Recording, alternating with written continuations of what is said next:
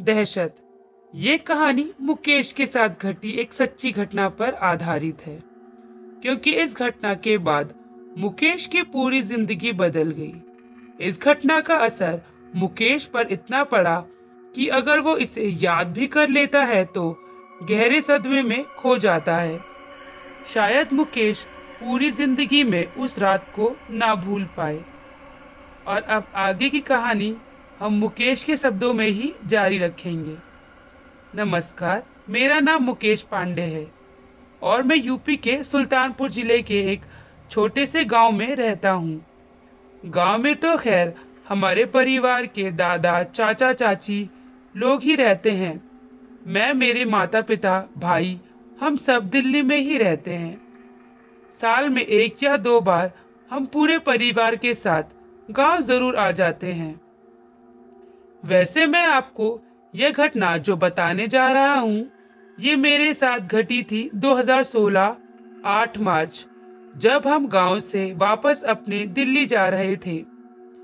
हमें दिल्ली के लिए ट्रेन लखनऊ स्टेशन से ही लेनी पड़ती थी और हम शाम को लगभग सात बजे ही स्टेशन पर पहुँच गए। हमारी ट्रेन रात दस बजे की थी। मैं और मेरे माता पिता और मेरी बहन भाई हम सब स्टेशन के प्लेटफॉर्म पर ही बैठ रखे थे। हम लोगों ने वही खाना वगैरह सब खाया और ट्रेन का इंतज़ार कर ही रहे थे। मैं प्लेटफॉर्म पर इधर उधर घूम रहा था। मैंने देखा एक लड़की प्लेटफॉर्म के एक बेंच पर अकेले ही बैठी हुई थी और वह मुझे ही देख रही थी। उसको देखकर मुझे बड़ा ही अजीब लग रहा था। पर मैंने इस बात पर ज़्यादा कोई ध्यान नहीं दिया। और जहाँ मेरे घर के सभी लोग बैठे थे, उसी तरफ़ जाने लगा। प्लेटफॉर्म पर बहुत भीड़ थी, और मुझे भीड़ में थोड़ी बहुत बेचैनी भी महसूस हो रही थी। इसलिए मैं फ़ोन पर किसी से बात करता हुआ चल रहा था, कि तभी मुझे लगा किसी ने मेरे कंधे पर हाथ रखा हो। मैं रुककर तुरंत पीछे पलटा पर अब मेरे पीछे कोई नहीं था। मैंने सोचा, इतनी भीड़ है और इसी भीड़ में से किसी का हाथ मेरे कंधे पर पड़ गया होगा।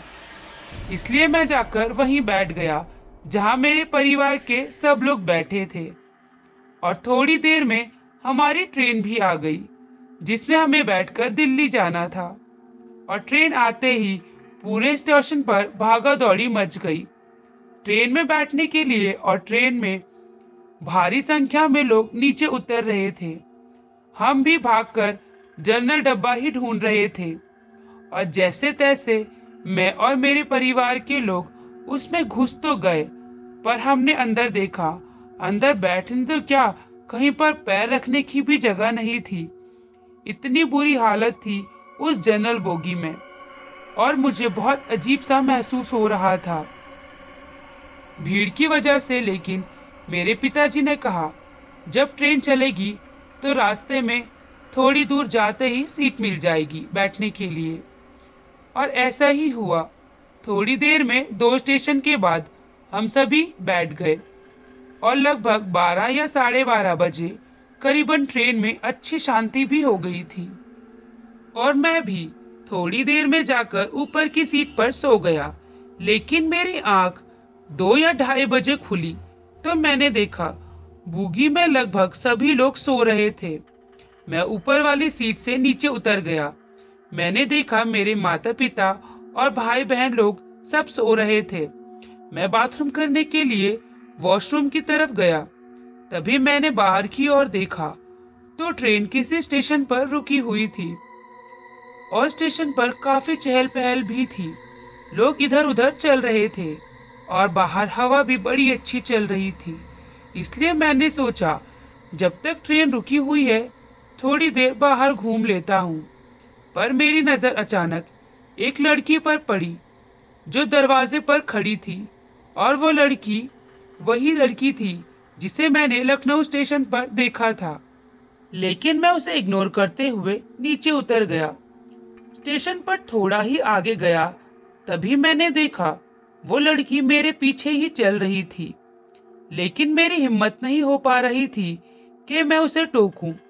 लेकिन थोड़ी देर में वही मुझे आवाज़ देती हुई बोली, सुनो जरा, रुको तो। मैंने पीछे पलटते हुए बोला, जी? उस लड़की ने अपनी बात जारी रखते हुए कहा, आप भी उसी ट्रेन से जा रहे हैं, क्या? वो मुझे ना इसी स्टेशन पर उतरना था। और मुझे स्टेशन के बाहर अकेले जाने में डर सा लग रहा है। तो क्या आप मुझे बाहर तक छोड़ दोगे? उसकी बात सुनकर मैंने कहा, मुझे तो इसी ट्रेन में जाना है। पर मैंने देखा था, ट्रेन से तो बहुत सारे लोग नीचे उतरकर स्टेशन पर घूम रहे थे। मैंने सोचा, ट्रेन यहाँ थोड़ी देर तक रुकेगी। इसलिए मैंने फिर कहा हाँ चलो, छोड़ दूँगा। इतना बोलकर हम स्टेशन से बाहर की ओर जाने लगे। लेकिन सच बताऊँ तो मुझे उस स्टेशन पर डर लग रहा था। फिर भी मैंने उस लड़की को बाहर तक छोड़ने के लिए कह दिया। मैं यही सोच रहा था, चलो इसी बहाने इससे दोस्ती भी हो जाएगी। क्योंकि इसको मैंने लखनऊ स्टेशन पर जब देखा था, तभी से ये मुझे बहुत अच्छी भी लग रही थी। मैं आगे आगे चल रहा था और वो पीछे हम थोड़ा सा ही आगे गए होंगे। तभी उस लड़की ने मेरे कंधे पर हाथ रख दिया। पर मुझे उस समय समझ नहीं आ रहा था मैं क्या रिएक्ट करूँ। लेकिन जैसे मैंने पीछे मुड़कर उसके चेहरे की तरफ़ देखा तो मेरे हाथ पैर कांपने लगे। मेरी रगों में चलता खून मानो जम सा गया। और फिर एकदम से मेरी चीख निकल गई, क्योंकि मैंने देखा उस लड़की का चेहरा बिल्कुल खून से लाल था। आँखें दोनों बाहर लटकी हुई थी और एक हाथ आधा कटा हुआ था। उसके पूरे शरीर से खून ही खून बह रहा था। लेकिन उसको देखने के बाद मेरी बस एक ही चीख निकली थी। उसके बाद मेरा गला तुरंत ही बैठ गया, क्योंकि उस लड़की ने मेरे गले पर अपने नोकीला सा नाखून घुसा दिया था। और मैंने देखा, वो स्टेशन जहाँ अभी इतनी चहल पहल थी और लोग इधर उधर चल रहे थे, अब वो सब गायब से हो गए थे। अब स्टेशन बिल्कुल सुनसान हो गया था। चारों तरफ़ सिर्फ़ अंधेरा ही अंधेरा था। मैं अपने घुटनों के बल नीचे बैठ गया और वह धीरे धीरे मेरा गला दबाने लगी। मेरी साँसें अब उखड़ने लगी थी। मेरा चेहरा भी पसीने से तरबतर हो गया था। मुझे लग रहा था, अब इसी पर मेरी जान निकल जाएगी। इसके आगे की कहानी अगले एपिसोड में है।